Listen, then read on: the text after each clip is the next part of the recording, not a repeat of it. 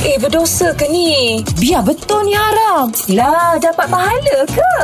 Guana tu, Ustaz. Ustaz, adakah berdosa sekiranya ibu bapa lebih mementingkan akademik anak-anak berbanding ilmu agama? Mm-hmm. Contohlah Ustaz, tuition untuk akademik hari-hari. Mm. Uh, English lah, matematik lah. Tapi anak tak dihantar kelas mengaji dan dihajar ukun solat dan sebagainya. Uh, mungkin lebihkan kepada you must speak English, okay? Mm-hmm. Alik Batak, I don't Ah, know after sepatah haram. this you learn, kata gitu. Guana tu Ustaz?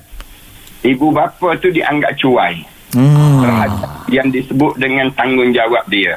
Dengar saya. Sebenarnya tanggungjawab kita didik anak kita ni Hmm. biar berjaya bukan di dunia je tetapi mesti berjaya sampai ke akhirat Allah. Eh. Baik. Bila kita mati saya biasa sebut banyak kali jangan sampai kita tak boleh baca Quran.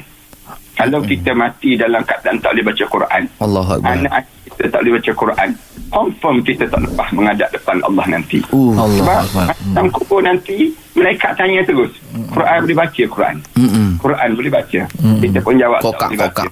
Tak boleh. Ah, kok- kokak kita Ha. tapi bila bila begitu mereka tanya WhatsApp WhatsApp WhatsApp boleh baca tak?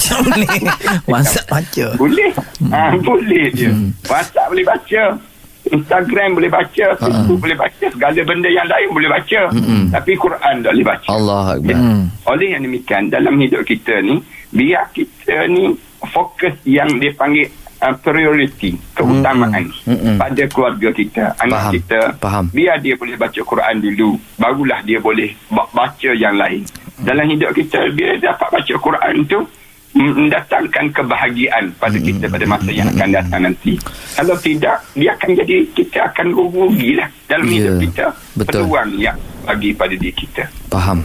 Terbaik Ustaz Terima kasih banyak Sebab gapo topik ni Kena sangat dengan keadaan sekarang Syah Ya. Kalau boleh Syah Dah dah lah Ajar anak buat live ego Mu ni ajar anak buat duit ni Diamond Diamond kata Banyak lagi benda lagi boleh buat ke Masyuk. Baik Ustaz, terima kasih banyak Ustaz.